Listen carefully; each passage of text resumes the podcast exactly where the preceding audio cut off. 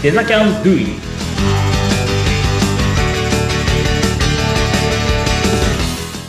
デザインキャンパスの浜野ですお相手役の相本です。今日もよろしくお願いします。そして、引き続き、この回にも素敵なゲストにお越しいただいております。斉藤さん、一言お願いします。はい、えーデザインキャンパスで運営スタッフをやっております斉藤千草です。よろしくお願いいたします。よろしくお願いします。前回ね、斉藤さんのバックグラウンドとか、いろんなお話をしていただいているので、まあ、あの、お子さんがいる、いらっしゃる中で時間を作ってね、デザイナーであり、そしてサポート役もしてくださってるっていうね、うんことなんですけど、じゃあまず最初に聞きたいのが、このデザキャンに携わるようになったうん。きっかけ、うん。どういう経緯があったんですか？あそれはもうあれですね、あの、やっぱり浜野さんが、うん。あこういうのやりたいんだけど、ちょっと、もし手伝ってくんないみたいな話だったんですけど、はい。まあ、あの、浜野さんもスクールに通ったことがないし、あとうんメンバー聞いたらおじさんばっかりで、大丈夫かなと思ったんで、あらあら。やっぱりね、あの、女性が一人ぐらいいた方がいいんじゃないのかなと思ったので、はい、あの、ぜひっていう、へやらせていただくことにしました。一本釣りだったんですね。一本釣りというか。もうもう。もうこの人しかおらんと思ったんではいへ斉藤さん、ーちょっとき話聞いてもらっていいかな。僕結構こういうアイディアをポッと思いついては、なんか勝手にやるようなタイプなんで。それを実現してるからすごいですよね。絶対に願いをそう叶える。ですね。一応それで補助金まで取ってるんで。そこまで動いてはいます。大事ですよね。はいで、どうですか？実際やられてみてよかったなと。あ、やっぱり楽しいですよね。はい。なんかそれが環境的にもね、伝わってくるんですけれども。あとやっぱりね、一緒に仕事をする仲間を自分たちで作れるっていう、育てられるっていう。あそっかそうなんですよ。うん今それこそ従業員で、うんその一回テスト生っていう形で入ったメンバーが、うん今従業員では、まさに今そこで働いえー、てるんですそうなんですか？それ嬉しくないですか？嬉しいっすよ。だってね、あのもう、こういうところで働きたいと思ってくれたわけですもんね。そうですね。はい。あら、めちゃくちゃね、いい環境かなと思うんですけど、うんまあさっきもね、お話ありましたけど、デザキャンの先生に、あの、生徒をしたことがある人がいないっていうね、ことで、ご自身は、あの、そういうね、学生経験があるから、勉強したことがあるからっていうことで、あの、その経験も活かされてるっていうことなんですけど、あの、どちらの学校に行かれてたんですか？デジタルハリウッドのスタジオという、うんうん。あの、なんていうんですか、社会人の人が、とかが、うん。学生さんとかが、まあ、空いてる時間に通うタイプの、うん。まあ、専門学校っていうんですか、ビジネススクールって言った方が正しいですかね。まあそうですそうですよね。なるほど。そちらに通おうと決められた理由ってありますか？あもうあの、ネット広告ですね。主婦ママクラスっていう。あ もうその言葉が。そうですね。それって主婦ママクラスってど、どこがどう主婦ママクラスなの？みたいな。で、調べたら、うんうんまあその、通えるんじゃないかっていう。なんか、あの、で、できるんじゃないかっていう。まあ、だって、これ、そこから何かこうね、あの、資格を取ったりしようと思ったら、うん大体こう目星つけて調べ始めると、大学に4年通わないといけないとか、えそういうのしかないんですよね。あとはもともとなんかそういう系の大学に通ってた人だけ受験資格があるとか、ほほぼさんとかね。なんかそういうのなんで、でもね、ここに通ったらなれるんだったら、うんできるんじゃないかみたいなそういう感じです、あでもあの、ビジネスモデルじゃないけど、なんかこういう人がいて、みたいなのが新聞に載ったっていう。あ、そうです、そうで。す。はい。うんなんか、あの、レジェンドって呼ばれてるんですけど、おデジハリ気になる。では。はい。はい。あの、なんかその、会社員時代の収入が3倍になったみたいな。で、あの、主婦ママクラスに通って勉強して、で、その、あの、産産休の間に、そういうことをして、で、スキルを身につけて自分の会社に戻ったら、なんかそんな、あ、戻ったんじゃないの。戻ったけど、うん結局フリーになって、うんで、3倍になったっていう。すごいですへね。はいその記事は読んで、読んだ判断基準。まあまあ、でもそれ違いますね。3, 3倍は多分無理だろうと思って。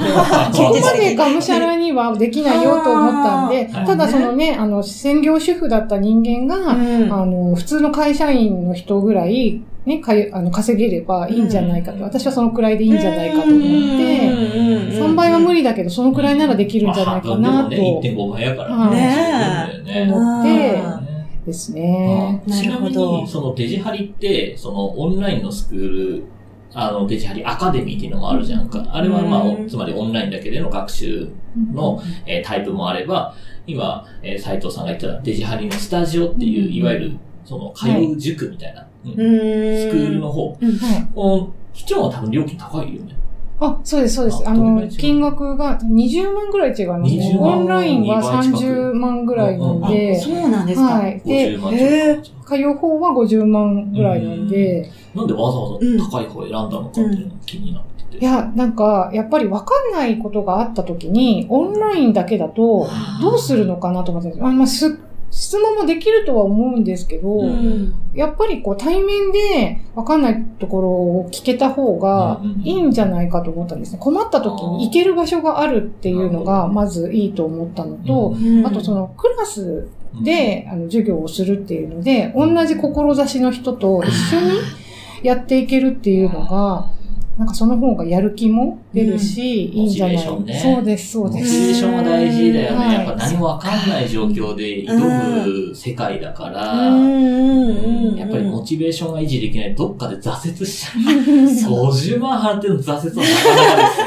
いやー、そっかそっで、か。オンラインで孤独に家でやろうと思ったら、それ独学とあまり変わんないんじゃないのかなと思って。ああ、なるほど。それはやっぱりこう、生徒さんならではのね、目線ですよね。目線ですねまさにへーデザキャンもオンラインのみではないですもんね。オンラインのみじゃないですね。うん週1で、えっ、と、来てもらって、いわゆるオンラインで、なんていうの、下地を作ってもらうというか、スキルを学んでもらって、うんそのスキルを持ってきて、うんオフラインでテーマに沿って授業してもらって、我々はフィードバックするっていうようなスタンスでやってるので、実践であるというか、経験践が身につくような、えー構成にはなってるんですよね。だから多分斉藤さんはそれをもう入る前から気づいて、なるほど。オン、オフラインか。オうんフライン対面での授業を望んで、そこに対して、まあ、いわゆる投資をした。自分に投資をしたんですよね。そのプラス20万っていう価値があるぞと、自分のね、スキル。あの、でも計算しましたよ。あのどんな計算したパートでもし働いたら時給このくらいだから、自分がもしダメだった時に、いくら、どのくらい働いて家計に返せるかみたいな。なるほど。あの自分のお金はないので、うん子供の学費をちょっと貸してもらったんで、それはちゃんとね、返さないとね。はい。なるほど。それはそういう計算はしました。へーでもその試算でいけると思いった。けると思います。いけてますしね、えー実際。そうですね。へえっ、と、斉藤さんが卒業したのが確か3年半ぐらい前ですよね。3年前ですね。3年ぐらい前か。ーうん。3年前に卒業して、実際にそれは返せたの。あ、もう全然すぐに返せました。あーそうなんだあーえやっぱり学んだことがしっかりね、活かせるっていうことで。ー、なるほど。じゃあ今プラスになってる。なってます。あそう大事ですよね大事ね あの、斉藤さんはね、サポートスタッフという、まあ、保健室の先生みたいな立ち位置で、あの、携わってらっしゃると思うんですけれども、斉藤さん目線で、生徒さんってどんな感じで授業されてるんですかね？あ、みんな頑張ってますね。うんなんか小さい子供がいたりとか、他にお仕事持ってたりとかうんする方たちなんで、うん本当に大変だ。私は専業主婦だったので、そこもねもっと楽だったんですけど、ななんであでまあだから多少ね、あうんの、課題が遅くなったりとかはあるんですけども、それよりもやりきることが大事なので、なるほど。はい。へえ。あ、じゃあお話聞いてるとお子さんいらっしゃったりとか、女性が多いですか？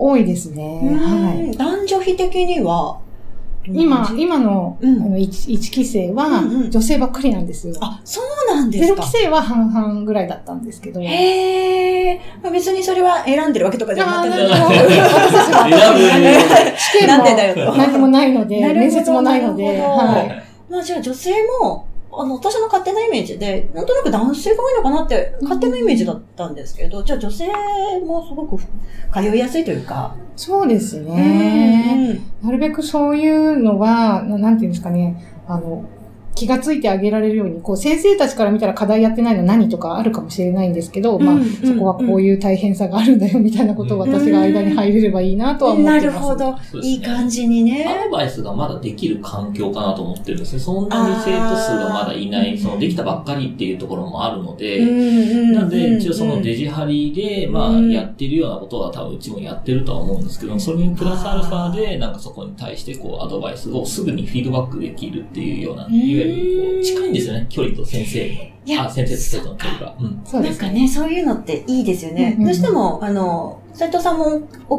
大人数のところにね、、はいらっしゃったら、やっぱりこう、もちろん質問はすればいいんだけど、ちょっと、ちょっとでも引っ込み思案な人は、そうです。あと私は、あの、やっぱり忙しかったので、ちょ、当時、あの、下の子が幼稚園に通っていたので、それまでに帰らないと、いや延長保育を使っても、まあまあ、この時間までに帰らないといけないっていうのがあるので、ななるべく家にでやろうって、その、移動時間ももったいないっていう考えたんで、もう分からなくなったことをこう、なんだ、箇条書きにして、一日にまとめていって質問するみたいな形にしてたんですけど、うん。そうするとやっぱり覚えてもらえないんですよね、先生に顔を。